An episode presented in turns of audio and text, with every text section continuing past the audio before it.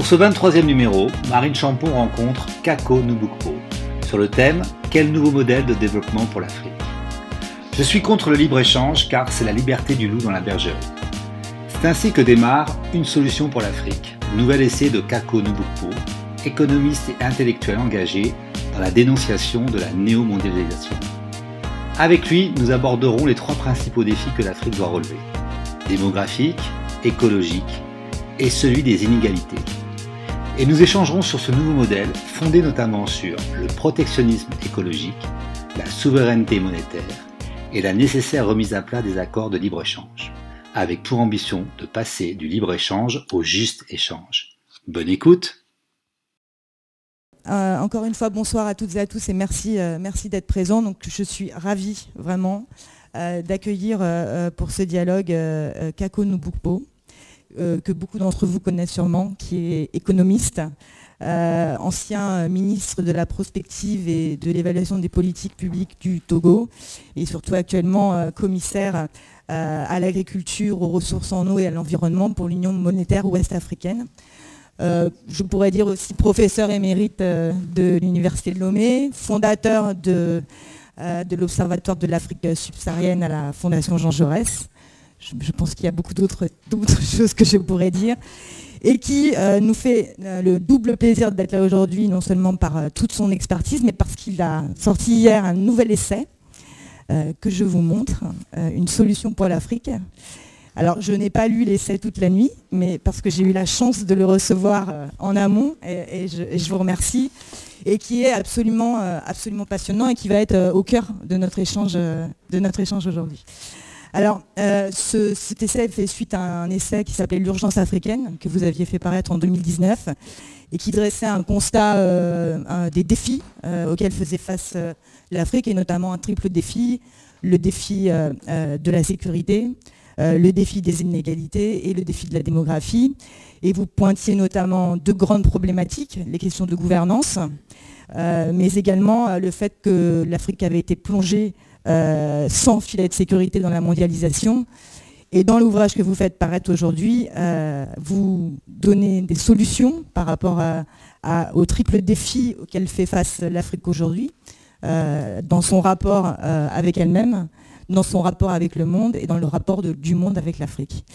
Euh, je vais essayer de résumer en quelques lignes, parce qu'on va, pour vous laisser rapidement la parole, euh, le point d'entrée de votre, euh, votre essai, c'est d'opposer au modèle de développement qui perdure depuis 50 ans, un modèle de développement qui prenne en compte l'histoire, alors l'histoire au sens large, que ce soit les politiques commerciales et monétaires qui ont pesé sur l'Afrique, je pense qu'on peut peut-être le dire comme ça, pendant 50 ans, mais également le rapport du monde à l'Afrique spécifiquement de la France à l'Afrique, mais je pense qu'on aura l'occasion d'y revenir.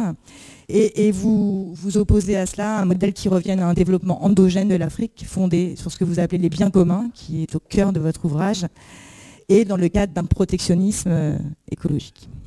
Alors, ce, que, ce, que, ce qui est très intéressant dans cet essai, c'est que non seulement il est extrêmement riche en, explications, en solutions, mais que vous avez le grand avantage de parler vrai et de parler cash.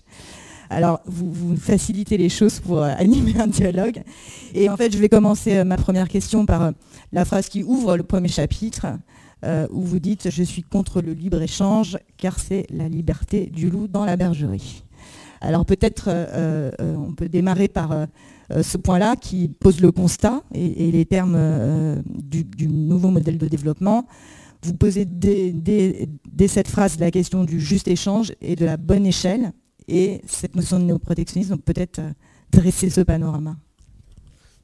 Merci beaucoup. C'est un, réel plaisir pour moi d'être avec vous en cette fin d'après-midi. Et comme l'a dit Marine, l'ouvrage est paru hier. Et donc, c'est vraiment le premier échange euh, que j'ai autour de lui. Du, coup, il nous, il nous sert, cet échange nous servira aussi peut-être de... et, c'est erreur, voilà, exactement. Et c'est erreur. Mais, mais ce que vous venez de dire, Marine, c'est quelque chose que tout le monde peut constater. C'est que les pays sont souvent protectionnistes au départ, donc pour protéger leur industrie ou leur filière au moment de leur construction. Et quand ils se sentent suffisamment compétitifs pour conquérir le reste du monde, ils deviennent plutôt libre-échangistes. Et, donc, c'est quelque chose qu'on a souvent remarqué. Et, donc, quand Friedrich List euh, publie en 1841 le système national d'économie politique, c'était vraiment l'idée que l'Allemagne ne devait pas être envahie par les produits anglais. Euh, parce que la force industrielle de l'époque, c'était l'Angleterre. Et, en plus, Liszt avait beaucoup échangé avec ses collègues américains. Il avait vécu aux États-Unis. Et donc, il avait fréquenté des gens comme Henri Carré, qui est un des pères du protectionnisme américain, beaucoup inspiré par euh, Alexander Hamilton. Et, donc, cette, tradition protectionniste, en fait, c'est une tradition que moi je qualifierais de bon sens. Et par rapport à l'Afrique, euh, c'est d'autant plus important que nous avons des écarts de productivité avec le reste du monde qui sont vraiment impressionnants. C'est-à-dire que quand vous prenez un producteur de riz de l'Arkansas aux États-Unis avec un producteur de riz de Casamance au Sénégal, lorsque les deux producteurs travaillent pendant une heure, le producteur de l'Arkansas qui produit 400 fois plus que le producteur de riz de Casamance. Mais il n'a pas 400 fois plus de coûts de production. Et donc, quand vous les mettez sur le même marché, le producteur de riz de Casamance, il disparaît en fait. Mais s'il n'y avait que ça, on pourrait encore euh, essayer d'argumenter euh, comme le font les néolibéraux, c'est-à-dire euh, le, changement d'activité à la limite. Sauf que l'autre aspect qui rend la donne complexe, c'est que les pays du Nord subventionnent euh, largement leurs agriculteurs. Et, l'exemple que je donne dans l'ouvrage qui vient d'un travail réalisé par la Fondation Farm il y a quelques années, c'est que le producteur américain, il est 820 fois plus protégé que le producteur tanzanien. C'est-à-dire que le producteur américain, il a 37 000 dollars par an de subventions, alors que le producteur tanzanien, il a 46 dollars par an de subventions. Donc si vous couplez les écarts de productivité et les écarts de subventions, vous ne pouvez pas euh, justifier le libre-échange entre ces deux univers. Ou si on peut le justifier, euh, à condition de suivre ce que dit la théorie euh, néoclassique, c'est-à-dire la mobilité des facteurs. C'est-à-dire ce que nous dit la théorie néoclassique, c'est que si vous êtes dans une activité dans laquelle vous ne pouvez pas résister, vous devez partir. Et donc la mobilité des facteurs, ça voudrait dire que le producteur de riz de Casamance, s'il était rationnel, il viendrait dans la banlieue parisienne, où il a plus de chances de survivre qu'en restant en Casamance, en face d'une agriculture chimisée, motorisée, euh, par rapport à laquelle il n'a aucune chance de survivre. Donc l'idée de, de, la protection, c'est le constat que par rapport à la fermeture du monde, la seule possibilité pour l'Afrique de survivre, c'est de se protéger et d'essayer de trouver des emplois à ses enfants. Il n'y a pas d'autre solution. En fait, c'est ça. Parce qu'il ne faut jamais oublier que l'Europe, entre 1850 et 1930, a pu exporter vers le reste du monde 60 millions de personnes. C'est comme ça que l'Europe a pu gérer ces transitions. De la révolution agricole à la révolution industrielle, puis de la révolution industrielle à la révolution des services. C'est-à-dire que les phases de transition, où on ne savait trop quoi faire du surplus de main-d'œuvre, l'Europe a géré ça via l'immigration, vers l'Australie, la Nouvelle-Zélande, l'Amérique, euh, l'Afrique du Sud, l'Algérie. Et donc, l'Europe était seule au monde quasiment. Or, là, nous avons affaire à un monde qui est fermé, s'est fermé, et donc nous sommes obligés de repenser les paradigmes à partir desquels nous, nous réfléchissons euh, au développement de, l'Afrique. Alors justement, parmi euh, ces euh, changements de paradigme, un des sujets centraux de votre ouvrage, c'est l'agriculture et la question des biens communs, c'est-à-dire la protection des ressources, mais également la souveraineté alimentaire, avec une question centrale, peut-être deux, deux points centraux, la question du foncier, qui est extrêmement intéressante et que vous développez euh, de manière détaillée dans votre essai, et la question du modèle d'agriculture avec euh, une critique très forte de la révolution verte, ce qu'on a appelé la révolution verte, et euh, le passage que vous prenez à une agroécologie. Donc peut-être ces deux sujets, si vous pouvez nous détailler ces deux sujets. D'accord. Merci beaucoup. Sur le foncier, je crois qu'il y a deux choses intéressantes. la, première qui renvoie vraiment à l'idée de la promotion des, biens communs. Bon, je rappelle hein, que les, biens communs sont des, ressources qui risquent la disparition lorsque leur gestion n'est pas régulée. On parle des forêts, on parle des lacs, euh, on parle d'un certain nombre de biens comme ça, qui ont cette particularité euh, de risquer la disparition lorsque leur euh, gouvernance n'est pas une gouvernance qu'on pourrait qualifier d'équilibrée. Et, historiquement, on a eu un auteur américain, Garrett Harding, qui avait parlé de la tragédie des communs, parce qu'il estimait que, vu la tendance prédatrice des êtres humains, euh, si euh, on a des, biens comme ça dont chacun pouvait se servir, euh, on risquerait rapidement l'épuisement.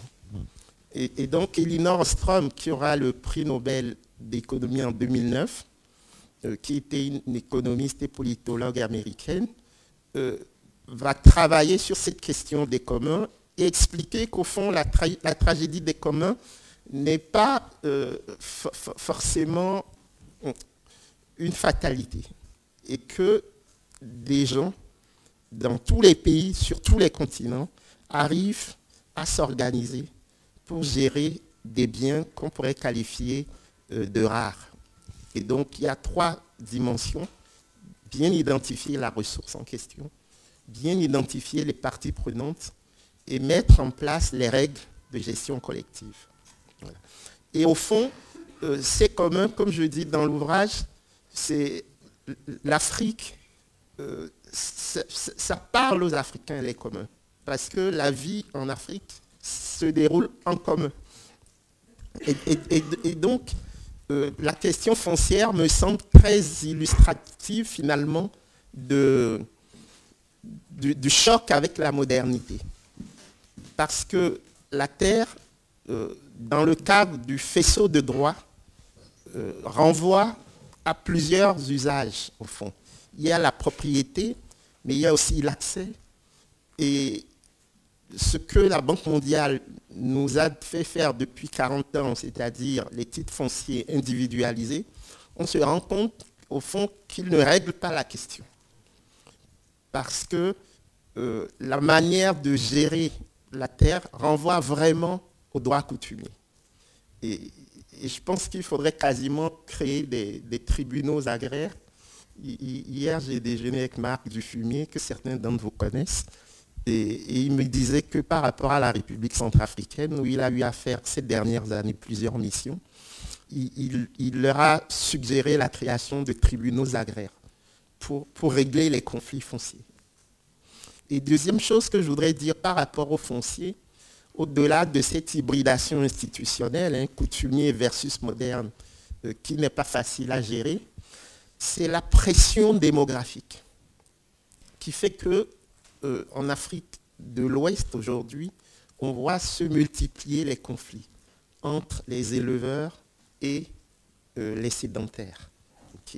Parce que ce qui se passe en Afrique de l'Ouest aujourd'hui, c'est ces deux mouvements qui sont des mouvements contradictoires du fait du réchauffement climatique. Vous avez au nord, sur la bande sahélo-saharienne, euh, des difficultés à, survivre.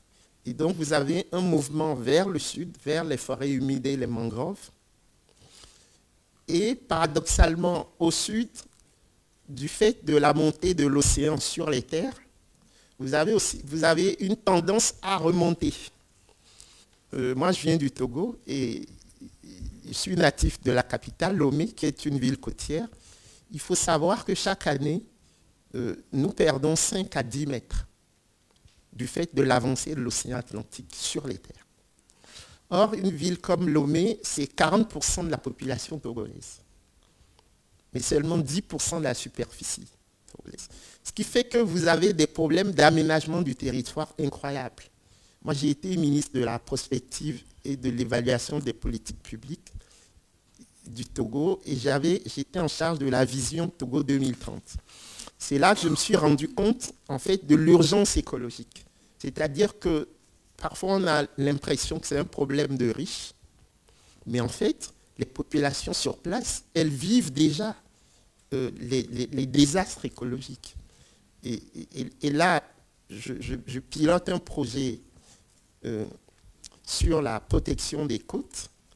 Et, la première étape de ce projet, c'est chercher et trouver des financements pour reloger les populations riveraines.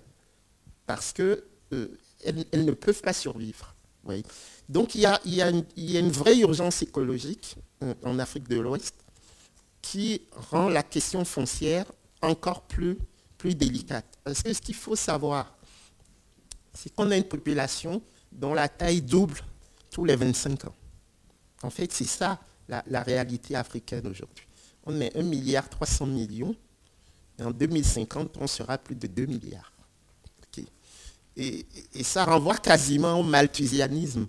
Malthus disait la population croît de façon géométrique, mais les ressources croissent de façon arithmétique.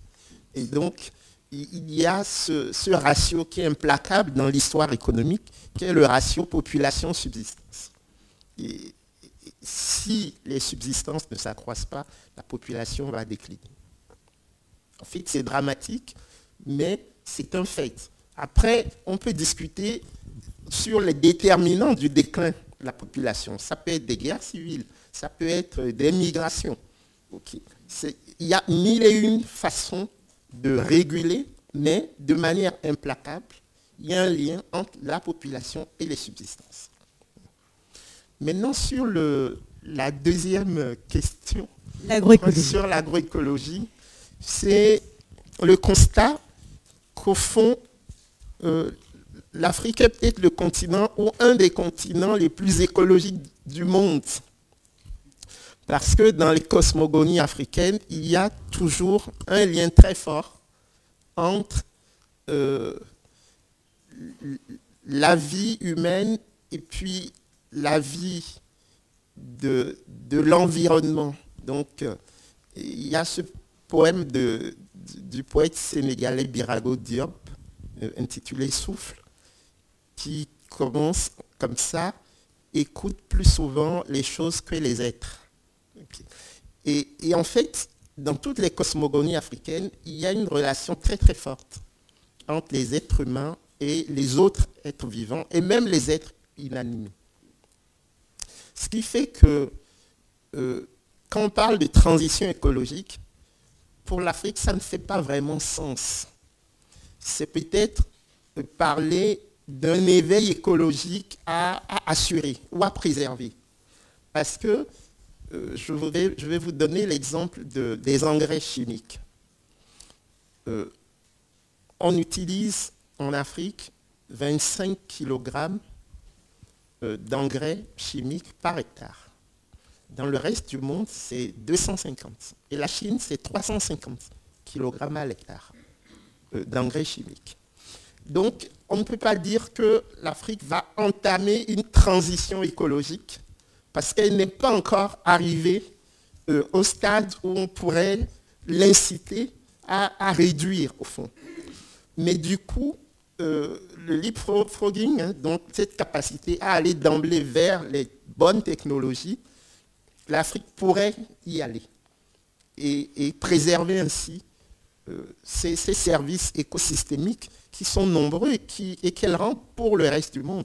Il ne faut pas oublier qu'un des deux poumons du monde se trouve en Afrique, la forêt du Congo, tout le bassin du Congo. Et donc, c'est des choses qu'il faut absolument préserver.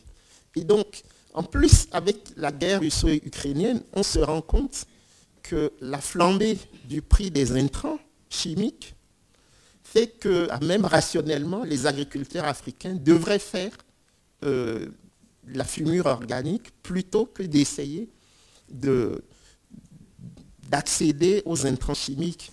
Pour vous donner un exemple, la potasse, qui est un intrant euh, agricole chimique, la potasse, il y a un an, coûtait 200 dollars la tonne.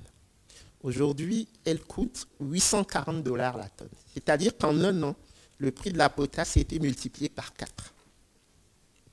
Ce qui fait que nous, en Afrique de l'Ouest, cette année, on n'a eu que 40% des intrants qu'on a d'habitude.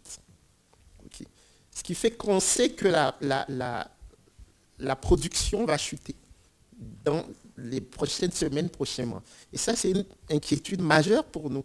Parce qu'on sait qu'on a, on a eu moins de la moitié des intrants qu'on a d'habitude. Et ça, c'est le monde rural. Et dans le monde urbain, qui est, une consommation plutôt extravertie, donc notamment de blé, on a les mêmes problèmes d'approvisionnement.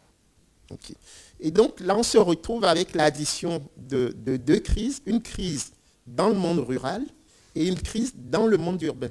Ce qui fait que les facteurs de, régulation sont très compliqués à trouver à l'heure actuelle. Donc, à la limite, je pourrais dire qu'il est rationnel d'être partisan de l'agroécologie aujourd'hui en Afrique, ne serait-ce que par rapport au, prix relatif. Alors, un autre sujet euh, qui vous tient particulièrement à cœur et qui est central, c'est le, sujet de la politique monétaire et de la dette. Alors euh, là, je, vais encore vous citer parce que vos phrases euh, permettent d'introduire euh, facilement le sujet. Vous dites l'économie politique de la compassion internationale ne peut être la voie privilégiée de l'émancipation africaine. Et sur la question de la dette, vous ajoutez la main qui donne est toujours au-dessus de la main qui reçoit.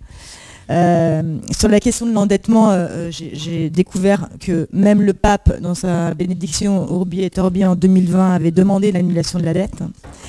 Et, vous, euh, vous dites que c'est là un leitmotiv, euh, mais que finalement le sujet n'est pas là. Euh, c'est qu'il y a une autre réponse à trouver à cette question structurelle de la dette, sachant que ces montants n'ont pas non plus aidé visiblement au développement de l'Afrique. Et donc, vous, vous, avez là un regard particulier et un combat aussi, qui est celui de la fin du franc CFA et du passage à l'éco notamment.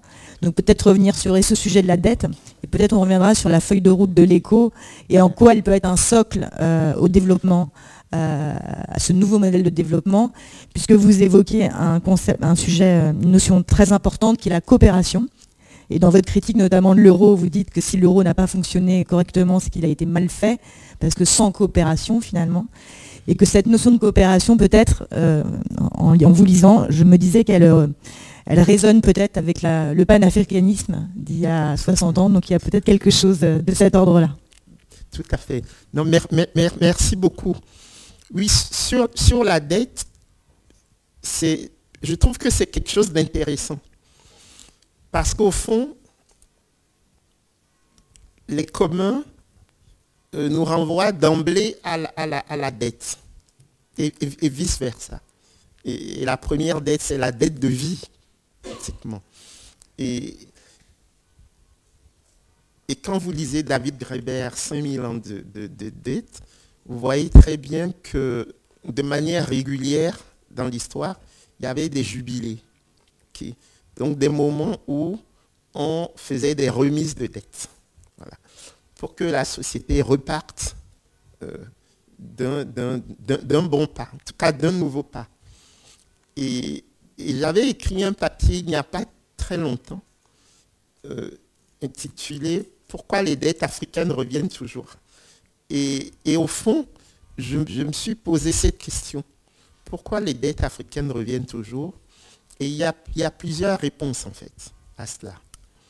La, première, c'est que, au fond, le, reste du monde n'a jamais considéré l'Afrique comme un partenaire à part entière. C'est quelque chose qui est, qui, est clair. Je, vous donne un exemple. En 2020, le Fonds monétaire international, avec plusieurs dirigeants occidentaux, ont décidé de débloquer les droits de tirage spéciaux, qui, est un peu la monnaie du Fonds monétaire international, qui est un panier de devises. Et euh, ces droits de tirage spéciaux euh, devaient être débloqués pour tous les pays du monde pour faire face aux, dépenses liées à la pandémie de Covid. Et l'Afrique devait recevoir 5% de ces droits de tirage spéciaux, puisque euh, ces droits de tirage spéciaux, en fait, euh, leur montant est lié à la cote-part de chaque État au sein du Fonds monétaire international. Et donc, les pays riches ont des cotes-parts plus élevées que les pays pauvres. Et donc, l'Afrique, qui représente pourtant 17% de la population mondiale, n'avait droit qu'à 5% des droits de tirage spéciaux. OK. Dont acte. Mais le pire, c'est qu'on n'a toujours pas reçu un dollar. Je veux dire, là, on est fin 2022. Vous avez des dirigeants occidentaux qui n'arrêtent pas de dire qu'on va débloquer les DTS pour aider les Africains à passer la période difficile qu'ils vivent, mais il n'y a toujours pas eu un, un franc CFA, un euro, un dollar de DTS. Donc, euh, le président Macron est même allé plus loin. Il a dit qu'il faudrait que des pays riches comme la France rétrocèdent une partie de leur DTS aux pays pauvres. Mais déjà, qu'on donne aux pays pauvres ce à quoi ils ont droit. ça pourrait être un bon départ. donc, il y a comme ça une, euh, une, construction progressive euh, qui fait que l'Afrique est un continent qui demande sans cesse et un continent auquel il faudrait donner. Mais quand vous étudiez les flux, il y a plus de capitaux qui sortent d'Afrique que de capitaux qui entrent en Afrique. Donc ça veut dire qu'il y a un souci. Quand je parlais de l'impératif du protectionnisme, c'est aussi la protection des capitaux. Parce que les grandes firmes internationales, euh, et d'ailleurs il y a beaucoup de procès actuellement, notamment avec Glencore en Suisse, les grandes firmes internationales ont eu tendance, euh, durant des décennies, à minorer ce qu'elles prélevaient en Afrique et du coup à échapper à l'impôt. Et au fond, ces flux de capitaux qui sortent d'Afrique euh, sont largement supérieurs aux flux d'aide publique au développement. Donc déjà, si on, avançait dans la traçabilité des flux, je pense qu'on pourrait régler une partie des, problèmes africains. Parce que pourquoi est-ce qu'on s'endette de manière euh, continue? C'est parce que ce qu'on appelle l'espace fiscal en Afrique, il est étroit. Euh, le ratio, pardon d'être un peu technique, euh, recette fiscale sur produit intérieur brut, donc ce qu'on appelle le taux de pression fiscale, en Afrique, il est inférieur à 20%. Je rappelle que dans un pays comme la France, on est autour de 45%. C'est-à-dire que près de la moitié de la richesse produite chaque année en France retourne à l'État. Et c'est grâce à ça que l'État finance les politiques publiques.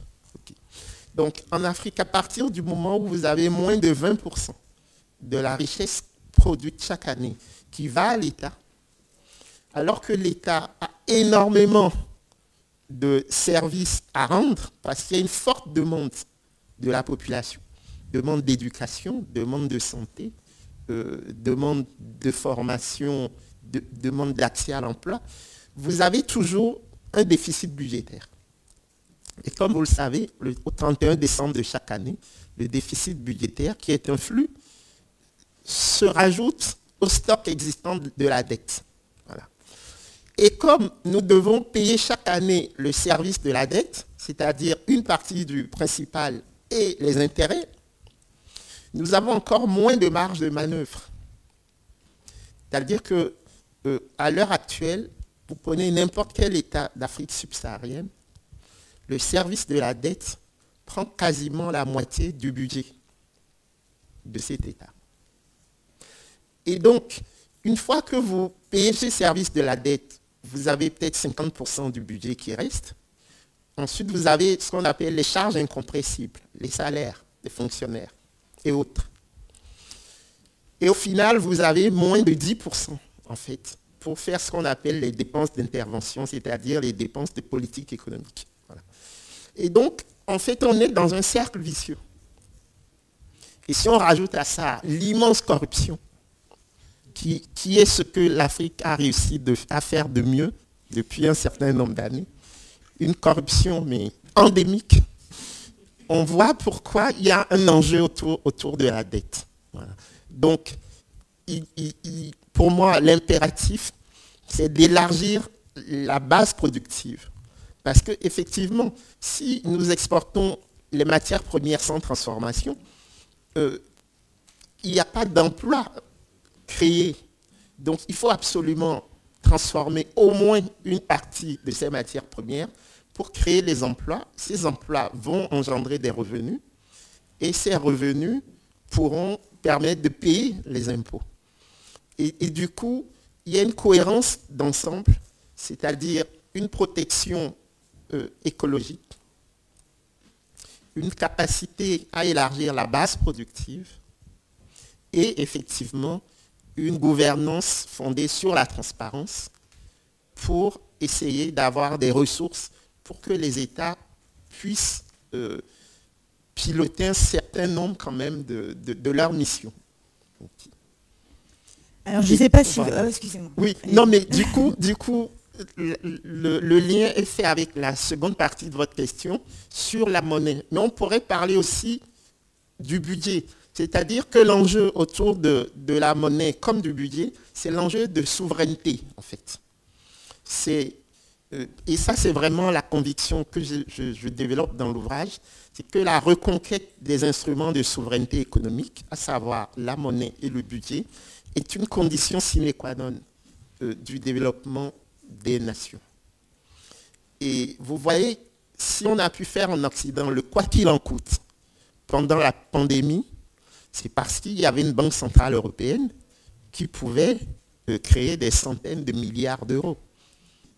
Des centaines de milliards d'euros qui ont été créés pendant la pandémie n'avaient pas de contrepartie.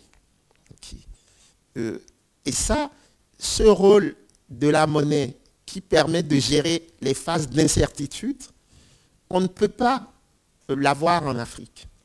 Parce que, en particulier dans la zone franc, on a notre monnaie, le franc CFA, qui est rattaché à l'euro de manière rigide.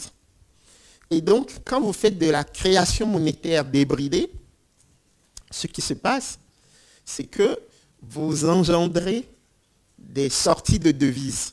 Pourquoi est-ce que vous engendrez des sorties de devises? Parce que la création monétaire, dans les faits, c'est l'augmentation des crédits que les banques donnent aux particuliers et aux entreprises. en fait, c'est ça. Mais le problème, c'est que comme nous ne produisons pas grand-chose, lorsqu'il y a ouverture des vannes du crédit, nous augmentons nos importations de biens et services. Or, pour payer les importations de biens et services, il faut des devises qu'on appelle les réserves de change. Et à un moment donné, si vous n'avez plus suffisamment de devises, vous devez dévaluer votre monnaie. Or, personne parmi les classes dirigeantes africaines francophones n'a intérêt à ce qu'on dévalue la monnaie. Pourquoi? Parce que quand on a du franc CFA qui est rattaché à l'euro, on a de l'euro en fait. Et du coup, ça nous permet, comme moi ce soir, de s'acheter des costumes, vous voyez, d'importer du champagne, d'importer du vin de Bordeaux, d'acheter des véhicules 4x4, euh, d'acheter du riz de Thaïlande alors qu'on pourrait produire du riz nous-mêmes, c'est-à-dire, et peut-être même acheter des appartements en région parisienne pour les plus riches d'entre nous. Donc, en fait, on a un mode de vie complètement extraverti. Et le véhicule financier qui nous permet ce mode de vie, c'est ce franc CFA, qui a toutes les bonnes caractéristiques, en guillemets, parce qu'il y a une garantie totale de convertibilité. Quand vous avez du CFA, vous avez de l'euro. Il y a une liberté de circulation des capitaux. Vous pouvez placer votre CFA partout dans la zone euro. Et vous avez cette fixité du change. Donc c'est un rêve pour un Africain de la classe moyenne urbaine d'avoir ce CFA, et pas que pour de mauvaises raisons. Lorsque vous envoyez vos enfants en France, vous êtes content d'avoir une monnaie convertible en euros pour financer les études. Vous voyez? Donc il n'y a pas forcément euh, l'idée de, de, mais on a un, système hérité de la colonisation qui fait qu'à mon avis, il y a un décrochage de plus en plus manifeste entre l'élite urbaine africaine et les paysanneries africaines. Parce que ces paysanneries africaines, elles n'ont pas accès au crédit. Parce que vous ne trouverez aucune banque qui accepte de faire du crédit aux agriculteurs. Ça n'existe pas. Nos banques de développement qu'on a créées au moment des indépendances, elles ont toutes fait faillite du fait de la mauvaise gouvernance. Donc là, on se retrouve, et c'est pour ça que ça m'inquiète en fait, on se retrouve dans une situation où vous avez 70% de la population qui est rurale, dont la taille double tous les 25 ans, avec 40% de la population qui a moins de 15 ans. Et vous avez une petite élite urbaine connectée au reste du monde, mondialisée, qui est censée piloter le destin quotidien de ces millions de paysans. Pour moi, les, ingrédients sont là pour que le djihadisme se développe dans nos pays. On n'a pas besoin d'une idéologie particulière. Il suffit de constater que ceux qui sont censés conduire à la prospérité partagée les populations font autre chose. En fait, c'est ça. Ce qui se joue aujourd'hui en Afrique, c'est que le triptyque État, territoire et société, il ne fonctionne absolument pas. Voyez? Donc après, on peut trouver toutes les, voilà, toutes les excuses. Voilà, les gens sont pro-russes, ils sont pro-chinois, ils ne sont pas pro-français. Mais tout ça, c'est du vernis. Quand on creuse, et là, je suis un peu marxiste hein, si, je, je, parle comme ça. Parce que Karl Marx disait que ce sont les conditions matérielles de notre existence qui déterminent notre conscience. Et là, pour le coup, euh, c'est ce qu'on observe sur le terrain. Ok. Bon, c'est un peu long, pardon. Pas de problème. Euh, juste, on va essayer de laisser un peu de temps pour les questions. Donc, je vais euh, peut-être aller vers ma question de conclusion et puis on va laisser la parole à la salle et, aux personnes qui nous suivent en visio. Dans votre conclusion, vous faites véritablement une déclaration d'amour à l'Afrique. Euh, qui résonne avec, euh, avec cette citation de, Nkrumah qui, disait euh, Je suis africain non pas parce que je suis né en Afrique, mais parce que l'Afrique est née en moi. peut-être en conclusion, en quelques, en quelques mots, et, je pense qu'on aura l'occasion d'en discuter, ce nouveau modèle de, croissance que vous prenez, vous soulignez qu'il est d'une certaine manière la seule manière de répondre aux objectifs du développement durable parce que l'Afrique y a une place particulière. Euh, qu'est-ce que vous voyez comme principaux, principaux apports de ce nouveau modèle de développement pour que le monde dans son entièreté fasse face à ces défis euh, euh, du développement durable notamment? Oui, mais, merci beaucoup. C'est-à-dire qu'on a, on a trois temps dans le développement de, de l'Afrique. On a eu un premier temps après les indépendances qu'un économiste français, Philippe Hugon, avait qualifié du temps du volontarisme. C'est-à-dire que les jeunes États-nations avaient beaucoup d'ambition et il y avait beaucoup d'infrastructures à construire, euh, beaucoup de gens à former. Et dans un pays comme l'Algérie, vous avez eu ce qu'on appelait les industries industrialisantes. Voilà. C'est-à-dire qu'on a eu euh, quelque part beaucoup d'ambition et on a fait relativement peu attention à la qualité de la gouvernance. Et ça a donné ce qu'on a appelé les éléphants blancs. En Côte d'Ivoire, quelqu'un comme Moufouet de Boigny va construire euh, une basilique, hein, qui donc quasiment dans, dans la brousse. Et, à l'époque, le pape, pour euh, accepter cette basilique, a exigé qu'on construise un hôpital euh, à côté. Donc quand vous allez à Yamoussoukro, vous voyez, quand vous visitez la basilique, vous voyez qu'à côté, il y a un hôpital. Mais c'est des centaines de milliards qui auraient pu servir à faire autre chose. Euh, au moins à court terme. Sur le long terme, c'est peut-être différent parce qu'avec les recettes touristiques liées à la basilique, quand on les actualise, peut-être qu'on aurait pu trouver le projet viable. Mais bon, ce qui, est intéressant, c'est que le FMI et la Banque mondiale, au début des années 80, sont intervenus en disant, bon, vous avez suffisamment joué au cigale, maintenant il va falloir être fourmi. Et du coup, on a tout bloqué. Et je pense que c'est aussi un des drames de, l'Afrique des années 80. C'est qu'on a minoré tout le développement sectoriel. L'agriculture, euh, l'élevage, l'éducation, la santé. C'est-à-dire que les seuls ministères qui avaient droit de citer, c'était le ministère des Finances. Avec cette idée euh, d'équilibre budgétaire à tout prix et à très court terme. Ce qui fait qu'on a laissé prospérer euh, ce que moi j'appelle les angles morts du développement africain. Et au moment de la pandémie de Covid, on a constaté le désastre qu'était le système de santé africain. Mais vraiment un désastre absolu. Et du coup, on rentre maintenant dans un troisième temps donc après le temps du volontarisme, il y a eu ce qu'on appelait le temps de la gestion. Et maintenant, on l'appelle le temps du pragmatisme. C'est-à-dire, il faut voir ce qui marche et, y aller. Et c'est pour ça que je trouve que ce troisième temps est passionnant. Parce que c'est un temps où finalement le micro et le macro se retrouvent. Où ce qu'on aurait dû faire au moment des années 60 et qu'on n'a pas fait, c'est-à-dire développer l'entrepreneuriat, un entrepreneuriat responsable, c'est le moment d'y aller. Euh, décentraliser des États, euh, c'est le moment, parce qu'on se rend compte que la gouvernance locale, on n'a rien trouvé de mieux pour euh, gérer les problèmes de proximité. Et avoir des relations beaucoup plus équilibrées avec le reste du monde.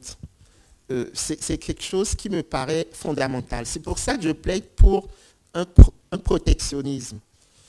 Comme disait l'économiste égyptien Samir Amin, puisque vous nous avez ramené au modèle de développement des années 60, qui plaidait la déconnexion, il disait la déconnexion, ce n'est pas l'autarcie. Voilà. Parce qu'il euh, constatait qu'il y avait justement un tropisme naturel qu'on appelle la polarisation. C'est-à-dire que les gens vont là où ça va bien. Quand vous prenez la zone euro, vous voyez qu'on a le même phénomène de polarisation. Euh, L'Europe du Nord s'industrialise de plus en plus. Parce qu'une fois que vous démarrez et que vous réussissez, vous entraînez avec vous des, des gens qui vous imitent. Et de l'autre côté, l'Europe du Sud, qui est plutôt spécialiste dans les services, vous voyez qu'elle ne s'en sort pas du point de vue de l'industrie. Et, donc, l'idée de ce nouveau modèle qui est fondé, qui devrait être fondé sur les valeurs ancestrales africaines, notamment la solidarité, le partage, la préservation des biens communs, sur la protection, de sorte à obtenir une neutralité carbone, parce que ça n'a pas de sens qu'on continue d'importer du poulet euh, de Normandie, euh, du lait des Pays-Bas, alors qu'on peut euh, faire tout ça, il y a de l'aviculture. Et, donc, il, y a cette facilité africaine qu'il faut absolument cesser de, comment dire, d'alimenter. Et dans l'ouvrage, je reviens sur les accords de partenariat économique entre l'Union européenne et les pays africains. Parce que ce qui est quand même bizarre au niveau de l'Union européenne, c'est que plus elle se trompe, plus elle persiste, en fait. C'est quelque chose qui est impressionnant. Et c'est en ce sens que Bruxelles, c'est comme Washington. C'est-à-dire que l'échec justifie paradoxalement la poursuite. Et donc, euh, on se dit, mais c'est quand même pas possible que depuis 2000, donc ça fait 22 ans, qu'on négocie des accords de partenariat économique dont on voit bien qu'ils ne peuvent pas déboucher sur quelque chose de bénéfique pour les populations africaines. Et même pour les populations européennes, comme on l'a dit tout à l'heure, du fait des questions euh, liées au vivre ensemble. Et, du coup, euh, la dernière chose que je voudrais dire, euh, pour ne pas être trop long, est que même dans le cas de nos relations avec le reste du monde, il va falloir que l'Afrique tire le meilleur parti de ce qui se fait vraiment de mieux dans le reste du monde. Et je crois que c'est comme ça qu'on peut analyser l'évolution de la relation entre la France et l'Afrique. Mais peut-être qu'on reviendra dessus dans, le cadre des questions. Merci beaucoup. Bah, alors justement, je vais laisser la place aux questions que, que j'imagine nombreuses. On a un peu débordé sur le, temps, euh, euh, mais, mais c'était absolument passionnant. Merci beaucoup. Euh, qui se lance on va, juste vous passer le micro pour que les personnes en visio puissent vous entendre aussi correctement. Oui, bonjour. Merci beaucoup pour ce exposé. J'ai quelques questions très courtes. Alors, vous dites que l'Afrique doit se protéger par rapport à la production et par rapport à la protection des... Alors, comment Comment je, voudrais entendre votre, euh, votre analyse là-dessus. La deuxième chose, vous dites que l'agroécologie est une bonne solution pour l'Afrique, d'autant plus que vous avancez le chiffre euh, qu'on utilise aujourd'hui 25 kg d'engrais alors que d'autres en utilisent chimiques, d'autres en utilisent 250 euh, ou 350. Moi, je suis agroécologiste et je dois dire qu'en constatant les dégâts sur le terrain, je dirais que c'est 25 kg d'engrais chimiques de trop. Donc, pourquoi ne pas encourager nos ingénieurs à produire des engrais organiques à partir de tout ce que nous avons? C'est la meilleure solution qui, euh, que moi je propose. Alors, l'autre question, qu'est-ce qui bloque au niveau du franc CFA pour que eh, l'Afrique soit indépendante, autonome au niveau, enfin, tout ce qui constitue ces pays-là pour qu'ils soient autonomes. Et on peut trouver des accords euh, avec la France ou avec les autres, les autres monnaies. Le Nigeria s'en sort très bien. Enfin, bref. Vous êtes euh, l'expert, vous allez pouvoir nous éclairer. Ma dernière question. Mais euh, peut-être ma dernière question.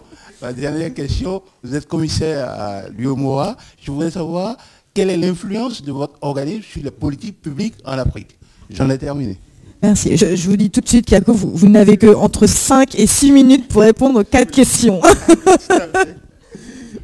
Oui, non, mais après lui, après lui, ce qu'on pourrait peut-être faire, c'est des séries de trois ou, quatre intervenants pour. C'est ça, on va, on va, on va lancer cette mode-là, c'est une bonne idée. voilà, c'est ça. Non, mais je suis, je suis d'accord avec vous hein, sur, sur l'agroécologie. Euh, c'est, comme vous dites, c'est 25 kilos de, de trop. Mais ça, c'est une discussion que j'ai souvent avec mes collègues. Au département de l'agriculture de, la commission du MOA, on est toujours dans ce qu'on peut appeler la dictature des urgences. C'est-à-dire que les gens sont tellement nombreux, des bouches à nourrir, je veux dire. Les questions de, de, faim sont tellement prégnantes que les gens vont au plus pressé. Et donc l'idée d'utiliser ces engrais chimiques, on voit à très court terme ce que ça peut donner comme rendement. Et on se dit, le reste viendra après. Et donc il y a toujours cet arbitrage court terme, moyen terme, qui est souvent en défaveur du moyen terme, en fait. Et donc même mes propres euh, collaborateurs ont tendance à me dire, mais monsieur le commissaire, vous êtes un doux rêveur. Parce que là, il faut tout de suite commander les engrais pour que les, agriculteurs puissent produire. Sinon, il y a des risques d'émeute de, la faim. Quoi. Donc il y a cet impératif, euh, et c'est pour ça que dans les programmes scolaires, il faut absolument euh, mettre ces dimensions pour que les, jeunes Africains puissent d'emblée euh, se dire qu'on peut, à partir du potentiel endogène, arriver à être aussi productif. Parce que ce que vous dites, moi je l'ai vécu parce que j'ai longtemps travaillé dans le secteur du coton au Mali et même au Burkina. Quand le Burkina a accepté, il y a une vingtaine d'années, de prendre des OGM coton. Et, et le drame, c'est quoi? C'est que, évidemment, ça a foiré après. Mais pourquoi ça a foiré C'est parce que sur les OGM coton, les semences n'appartiennent plus aux paysans. En fait, les semences appartiennent aux firmes, comme Monsanto et Syngenta. Et sur le coton africain, les OGM n'avaient pas une bonne profitabilité, pour une raison simple. Aux États-Unis, pourquoi est-ce que les OGM coton pu fonctionner C'est parce qu'on fait entre 13 et 14 traitements insecticides par an. Parce qu'il y a une vraie infestation dans, les champs de coton américains. Et donc l'utilisation des OGM a permis de réduire à deux traitements insecticides, en fait. Et, donc on voyait euh, ce que ça pouvait apporter. Donc je rappelle, hein, l'OGM coton, sa, spécificité, c'est qu'on on introgresse euh, un gène dans le, coton et la chenille du cotonnier quand elle va manger euh, le coton, elle meurt. C'est un poison en fait. Euh, c'est l'hélicoverpa armigeris. Et le problème, c'est que quand la chenille du cotonnier meurt, comme elle rentre elle-même dans la chaîne alimentaire, parce qu'il y a des animaux qui mangent la chenille, en fait, on récupère en fait euh, ces, gènes enfin modifiés donc il y a ce souci, mais le souci économique en Afrique, c'est qu'on ne fait maximum que 4 traitements insecticides. En fait. Et donc, amener des OGM qui vont ramener les traitements insecticides de 4 à 2, euh, ce n'est pas très profitable en fait. Et, du coup, on n'a jamais pu avoir des profits conséquents euh, du fait de l'introduction des OGM coton au Burkina. Et pire encore, ça détruit les filières bioéquitables du coton au Burkina. Pourquoi? Parce que c'est sur les mêmes chaînes d'égrenage.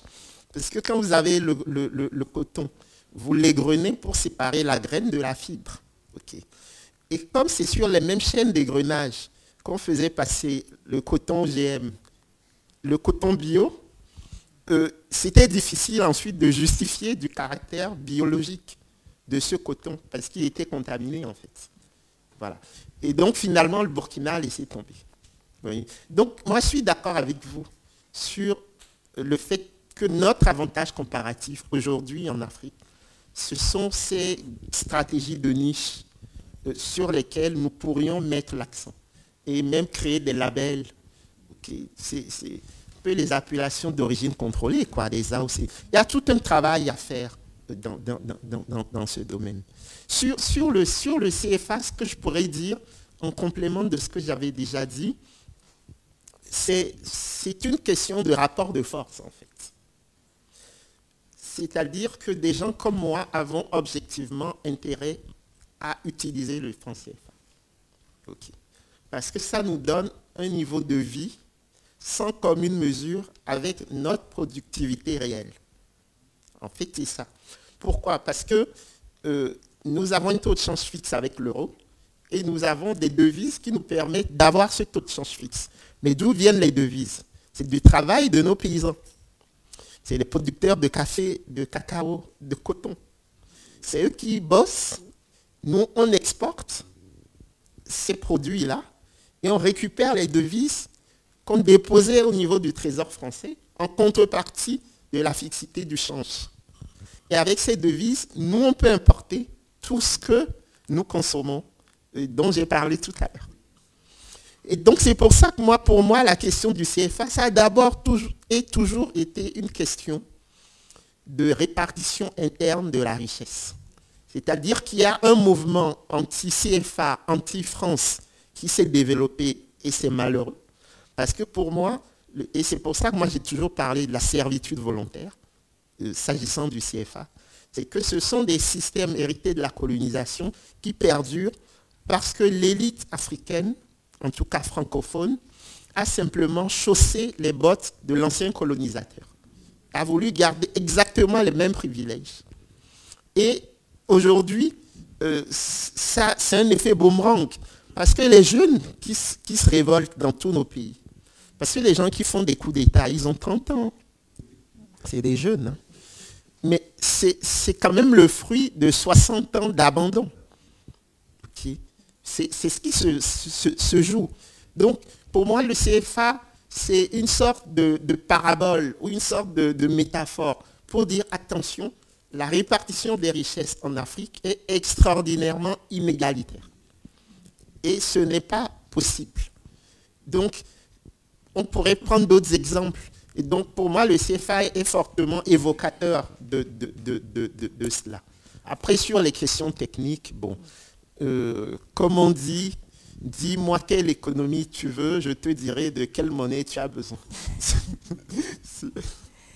Il nous reste quelques minutes, je vais euh, reprendre une ou deux, trois questions avec des, réponses courtes. Pardonnez-moi parce que sur une minute, ma question est, trop, vaste, mais je vais la, rassembler, vous me pardonnez à l'avance, euh, qu'elle soit extrêmement générale, mais elle est géopolitique. Euh, sur le CFA, la, France a demandé 50 fois de le décrocher. Euh, c'est les Africains qui, l'ont, qui, sont contents et qui le demandent pour avoir une stabilité, vous le savez, vous le savez, etc. Je veux dire, moi je suis extrêmement frappé de voir aujourd'hui, qu'en pensez-vous et avec avec tout le recul et toute l'expertise qui est la vôtre, quand même, euh, qu'il y a un décrochage dans la gouvernance des Afriques, c'est-à-dire des pays africains au niveau de leurs élites, en termes de responsabilité sur ceci. Car euh, la prise de souveraineté, on peut la faire. Euh, les, mines, on peut reprendre la main sur les mines, on peut revoir sur les prix, on peut avoir en Afrique des politiques de souveraineté beaucoup plus euh, mise en place, euh, sérieuse et qui redistribue la richesse très largement dans des règles d'échange qui de toute façon sont nécessaires de part et d'autre car l'Afrique ne veut pas tout produire et nous avons aussi euh, besoin. Mais ce nouveau deal, l'Afrique l'a pour grande partie entre ses mains. Pourquoi l'élite africaine euh, n'a pas saisi cette, chance depuis 20-30 ans et au contraire est allée à l'encan euh, se vendre ici et là euh, dans, près des multinationales et des, pays, et je n'ai pas, pas besoin de les citer, si vous voulez, qui ont déstabilisé totalement aujourd'hui les sociétés africaines. Qu'en pensez-vous? C'est tellement... très bonne dernière question. moi, j'espérais une autre question pour pouvoir fuir celle-ci. Mais... Malheureusement, elle a été posée à Donc même pas sauvé par le gong. Non, non, mais non, mais monsieur, je pense que vous avez, vous, avez raison. Ça ça rejoint ce que je disais tout à l'heure qu'il y a une, grande responsabilité des élites africaines. Maintenant, à la décharge de, ces élites africaines, je, pourrais dire deux ou trois choses. La première, c'est que, contrairement à la colonisation britannique, qui était fondée sur la doctrine de la responsabilité, la colonisation française était fondée sur la doctrine de l'assimilation. Ce qui fait qu'au moment des indépendances, euh, quand les leaders anglophones réclamaient le, décrochage avec l'Angleterre, et l'ont obtenu parce qu'ils avaient tous leur monnaie, les systèmes de currency board, les leaders francophones réclamaient la poursuite de la relation avec la France. Il faut savoir que c'est quand même Félix Houphouët-Boigny qui a créé le concept de France-Afrique. Pour dire qu'au fond, il fallait continuer. Et c'est normal, vous faites était ministre d'État sous la 4 République. Et quelqu'un comme François Mitterrand était secrétaire d'État auprès de Fouet, qui était ministre d'État. Euh, Senghor n'a pas besoin de redire tout son parcours. Et donc, en toute bonne foi, vous avez beaucoup de leaders africains francophones qui n'ont pas assumé euh, l'indépendance. En fait, c'est ce qui se passe. Et c'est pour ça que j'ai l'impression qu'on arrive aujourd'hui, 62 ans après les indépendances, avec les révoltes de, la jeunesse africaine, à, la vraie décolonisation, mais dans des conditions tragiques, je vous le concède. Mais j'ai l'impression qu'on a eu du retard par, par, rapport à cela. Ensuite, il y, a, il y a, à mon avis, deux autres éléments qu'il ne faut pas oublier. C'est que les grands groupes euh, français de l'époque coloniale euh, ont continué après les indépendances. Je veux dire, la question du franc CFA, c'est aussi une question intéressante parce que ça permet de rapatrier les bénéfices de manière tout à fait certaine. Et donc les grands groupes que nous connaissons tous ont eu aussi euh, intérêt à ce que ce système puisse se perpétuer. Et enfin, troisième et dernière chose, euh, c'est un soupçon, mais je n'ai pas tous les éléments euh, tangibles pour l'étayer. J'ai l'impression que l'ancienne métropole euh, a surestimé la capacité de résilience des dirigeants africains. C'est-à-dire qu'on a eu beaucoup de... Moi, je prends mon pays, le Togo. Le père de l'indépendance du Togo, Sylvanus Olympio, était quelqu'un qui avait euh, un discours euh, tout à fait euh, sérieux et une pratique tout aussi sérieuse. Les trois premières années de l'indépendance du Togo, le Togo était le seul pays de la zone franc à avoir un budget équilibré, un taux d'inflation bas et un taux de croissance économique de 8%. Mais le premier coup d'État militaire en Afrique après les indépendances a eu lieu au Togo le 13 janvier 1963. Voilà. Quand vous prenez l'histoire de Sékou Touré en Guinée, euh, en 58, quand il dit non général de Gaulle, c'était une blessure narcissique telle pour le général de Gaulle qu'il a dit il faut punir Sékou Touré. Et vous voyez le drame que ça a engendré en Guinée. On peut multiplier les exemples, mais je crois qu'à force d'avoir mis à la tête de nos États des dirigeants incompétents. On, est rentré dans des formes d'irréversibilité tragiques. C'est-à-dire qu'aujourd'hui, euh, les, seules options pour l'intelligentsia africaine, c'est soit la sortie, donc on a des gens extrêmement brillants, mais hors d'Afrique, soit les compromissions avec des régimes autoritaires. Et donc c'est très difficile de trouver la voie médiane, c'est-à-dire arriver à être en Afrique, à essayer de jouer la carte de la probité, du sérieux, et survivre. C'est vraiment... Euh, on est sur le fil du rasoir là, en fait. Et donc, euh, donc je suis d'accord avec vous. Je suis vraiment d'accord avec vous. La responsabilité première, elle est en Afrique. Mais mon espoir, c'est qu'avec le renouvellement des générations et avec la formation d'un plus grand nombre de gens, il faut savoir qu'au moment des indépendances, un pays comme la République démocratique du Congo avait neuf bacheliers. Neuf, pas dix, neuf. OK?